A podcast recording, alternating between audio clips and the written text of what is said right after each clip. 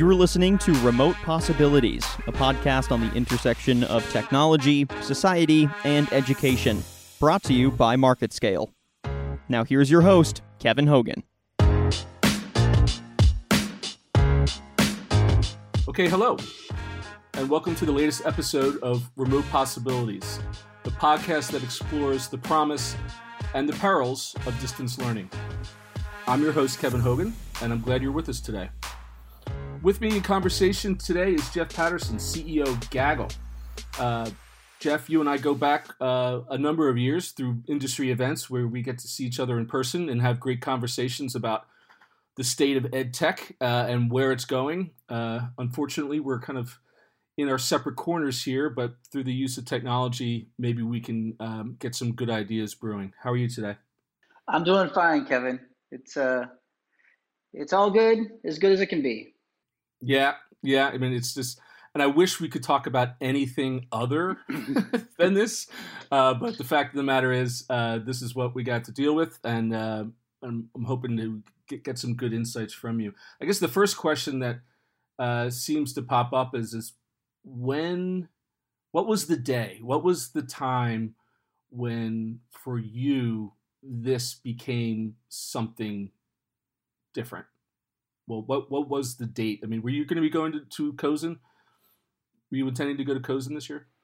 I, I was intending to Cozen. I guess even when it canceled Cozen, I didn't, it's not like it became a thing to me, really. That became a reaction, right? And, yeah. and I, I couldn't judge whether that was an overreaction or not on the part of Cozen. Mm-hmm. But so when... Um... That's where it was for me. Well, we couldn't go to Cozen. It was the first Cozen I hadn't been to in, in since two thousand three. We uh, had to cancel other events, and you just started to watch industry events, one like another, kind of fall in, into dominoes. Uh, but you know, you just recently uh, came out and talked about you began to see a spike in activity with not only your present customers using it, but new customers coming in, right? Was was there was like the second week of March? Was it was there a particular time or date where you started to say, this is going to be a fundamental change? Well, I, when I when I recognized that we that this is a big deal was when the Illinois governor sort of issued their lockdown orders, and our our offices are in Illinois, and that's when we made the decision to to close our office, right? I I didn't want to overreact along the way. Yeah. Um, because I think a lot of people tend to panic and they need their leaders to seem calm and reasonable, right? And, and making, you know, rational choices. Um, so that's when things got, you know, seriously, like we're going to have to make adjustments to how we're responding to this. Um, generally, I don't want to, I don't, I try not to respond to the world other than my customers, right? I don't pay attention to what cust- what competitors do, right? I just try to focus on what makes us a better company. How do I do right by students and schools? Um, in terms of when we started seeing extra interest from our, our customers, right about the time we shut down the office, we instructed our salespeople not to be reaching out to schools and school districts, right? We recognized that they needed time to settle into what was happening and to make plans and adjustments. And the last thing they needed was to be inundated with vendor calls, almost like ambulance chasers. And so we held our team back for two to three weeks. Um, but during that time, I want to say a week into that, our customers started reaching out to us, and our customers that were doing more, you know, I'm not sure, we, are we calling it remote learning or distance learning, right? Um, we should probably combine those ter- terms together some way. But our customers started reaching out because they were using Google Hangouts more. And we have a safety solution for Hangouts that, you know, was used just barely. Not very many of our customers used it, but suddenly there was a great demand to enable safety for Google Hangouts. And so that really started it. And then some districts that we've been talking to in the previous year and two years that had been wanting to move forward with us, you know, basically they now had the reason to move forward because the students were, you know, living in an online world and what we call digital playground. And, you know, being at home, there really were no fences and recess monitors to protect the students. And so that's why we saw a surge in interest in our products. Right. Maybe can you give us a, a, a brief description of, of your products and services and, uh, and talk a little bit about how um, those services are enhanced now with students learning from home? So I hope you'll indulge me and let me tell you a brief story. And, and there's lots I could tell, but I'm going to tell a shorter one. So there's a district we work with in Connecticut. It's like any other district across the country. It's got all sorts of parents and families. One of those families is a single mom who has a high school age son, a senior. And this is in October. And she decided, you know, he's a senior in high school. He's going off to college next year. I'm going to take a well-deserved vacation to Florida. He'll be fine, right, for the week by himself. So she goes down to Florida. When she gets on the plane to come home, her son had timed an email to her just perfectly. And the email went something like this. Mom, I know you don't know how sad I've been and how depressed.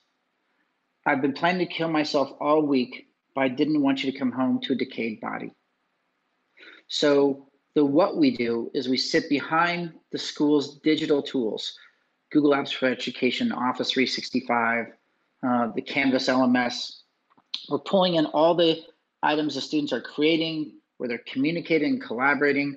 We run it through technology that flags things that are suspicious, and we have people to review those twenty-four hours a day. And our safety rep recognizes this as a credible threat. So we called the school district, the school administrator who answered, immediately called the police to do a wellness check, but he himself drove over to the student's house to make sure that student did not commit suicide, did not leave a family devastated. So we're looking for bullying, threats of fighting and violence, bringing weapons to school.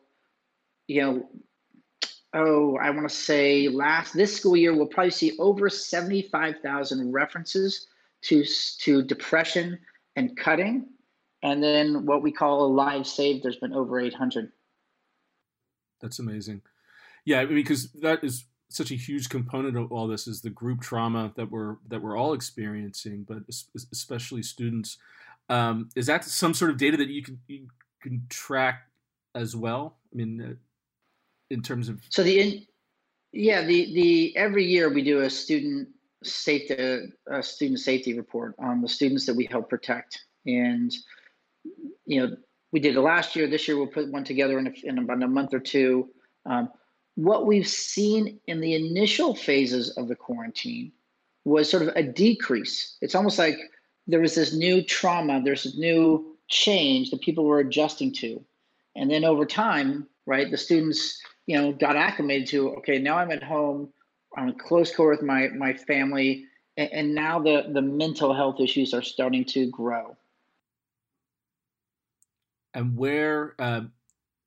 Where do you find, I mean, does it does it matter by district or by region? Um, I mean, was it more severe, say, on the East Coast back in March, but now is is spreading? Is there some, that's something you can track as well? Oh, I haven't looked to track it sort of state by state and sort of correlate that with when lockdowns occurred. Um, I will say our our partner districts up in Washington do seem to be, you know, more affected, right? Some of the some of the items I'm seeing coming out of that region of the country are a bit more, um, a bit more of the issues, and it's it's really about it's really the depression, the loneliness, and really conflict with with parents and family members being in those quarters. Yeah.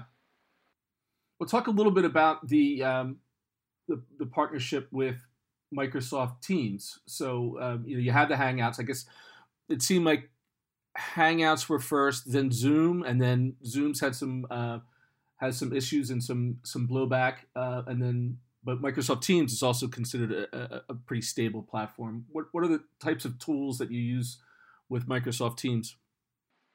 So we've been providing safety for uh, the Office three sixty-five email and OneDrive for many many years. Um, starting in January. In partnership with, with Microsoft. I really have to credit the Microsoft team that they really helped push us forward to develop that product and provided great resources. And so we quickly moved to try to develop a safety solution for Microsoft Teams. It came out in early April.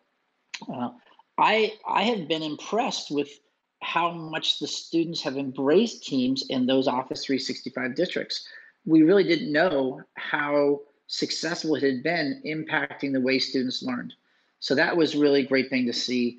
You know, the, the issues we see in Google Hangouts and Teams are, are really the same. This is how the kids are chatting, communicating with one another, and they will reveal things that, you know, indicate the traumas going on in their lives. Yeah.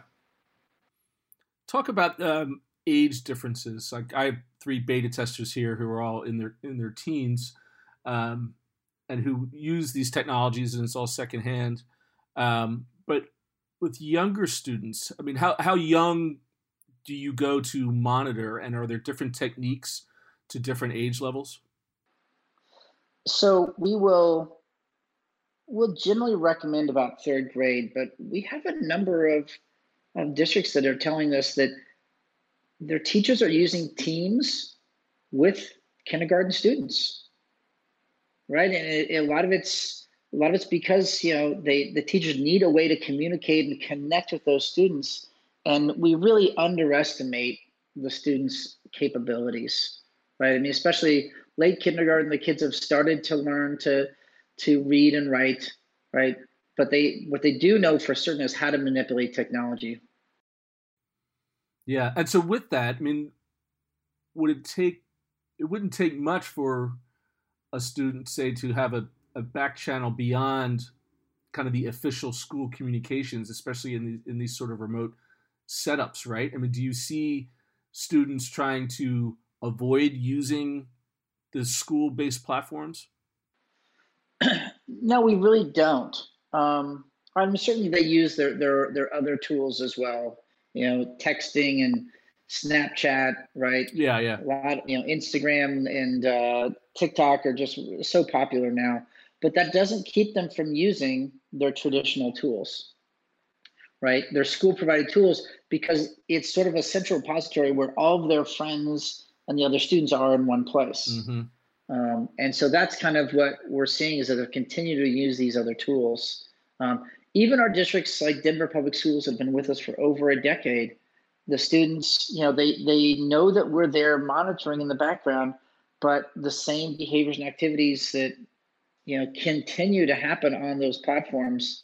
Students that started with us in kindergarten and are now seniors in high school, you know, they're still, you know, how, what's the saying? They they don't have a fully developed frontal lobe, and so if it occurs to them, they do it immediately, no matter what platform they're on. It's just an, like an instinctual sort of thing. And if they're in a state of distress, obviously they're probably not thinking straight. Yeah. Well, now one the conversations I've been having with a lot of the district leaders is they have gone through this kind of mental transformation from what at first they thought was going to be a glorified snow day, like glorified snow weeks, uh, to something now that, you know, we look out to the fall, you know, may turn into something that is, uh, it could be permanent to, uh, for at least a year. Um, has that made any changes to uh, the way that you serve your customers? It, it really has, and what we've seen is it, it's increased the value of what we do, right? Because there, the the students aren't on campus, so there's no opportunity for the principal, the teachers, you know, the the other staff to observe the students and to see what's going on in their lives to make sure the students are protected. This becomes the only way to make sure the students are, are being protected and kept safe. Yeah. Now, over the years, I, when I've been reporting on, you know, the type of work that you do and, and other companies, and we always would talk about the kids, right? And we also talk about the teachers and professional de- development for the teachers or the administrators in your case on ha- how to handle situations and how to best use your tools. I don't remember very many conversations that involved parents. And I would think that especially with uh, the type of services you provide, that must be a major change now, or were parents always part of that equation for you? So we feel strongly that, you know, we don't want the incidents that we find, we don't alert the parents because you don't know how a parent is going to react. The parent might be the source of the problem. Right. But I just saw I just saw an incident today where a student was communicating that her mother is basically been drinking excessively, that she poured out her mother's alcohol, her mother came home with more, and this this fighting that's taking place between the mother and the daughter. The last thing we want to do is report things to parents not knowing what their mental state and how they're going to handle the situation is. So we communicate to the school district emergency contacts who decide the best course of action. Yeah. How about in terms of liability for districts and kind of taking on the ownership of student well-being, both on campus and off? Had that had that already uh, taken place before this event, or was that something that's that's we're wrestling with now as well? Well, districts were wrestling with that before, and we would often share with them that they're already subject to the Children's Internet Protection Act, which requires them to keep kids safe on email and other forms of electronic communication. Now, many, many districts chose to ignore that requirement and just provide these tools, and maybe they would say, well, our teachers are are, are watching this, right? Which of course the teachers really weren't. Yeah. Um, so that was a that was a challenge we had in the past to overcome that concern. Um, but what we're seeing across the country is the the school systems have recognized that they are so responsible for the students, right? Even even their meals, right? Yeah. I mean, you know, the school systems are providing not just lunch, but they're they're finding ways to provide, you know, after school meals, weekend meals, because they know their kids are are are are food insecure, and it, their parents are oftentimes without a job. The the schools really feel an obligation, moral and legal, to take care of their students. Now, as you look over um, the response to the industry at large, it seems that most have, at least for a time, offered their services uh, or their their content or their curriculum. Um, and these platforms uh, like Google and Microsoft Teams, you know, they immediately became gratis for a certain amount of time. Um, at least I said, I think to the end of the school year, and now I'm starting to see, oh, well, it's going to be up until the beginning of the school year. Um, how long do you see that sort of largesse occurring, and how much longer is it possible for companies to provide their services uh, for free or at a, a steep discount? So Google Apps for Education, Google Classroom, whatever we're calling it this this year, yeah, um, that has always been free, as well as Office three sixty-five, right? Especially if you have the right sort of staff licenses, right? Even other features of Office three sixty-five are opened up district-wide. Yeah. Um, I, I should explain, Kevin, you, you probably already know this. I, I, I consider myself the Simon Cowells of EdTech. um, I, I, I, I I'm not going to basically sugarcoat things. I, I'm not going to, you know, I, I'm not going to build things up and say how wonderful they are when I don't see it that way, mm. right? I want to be honest, and I think other entrepreneurs need that real feedback.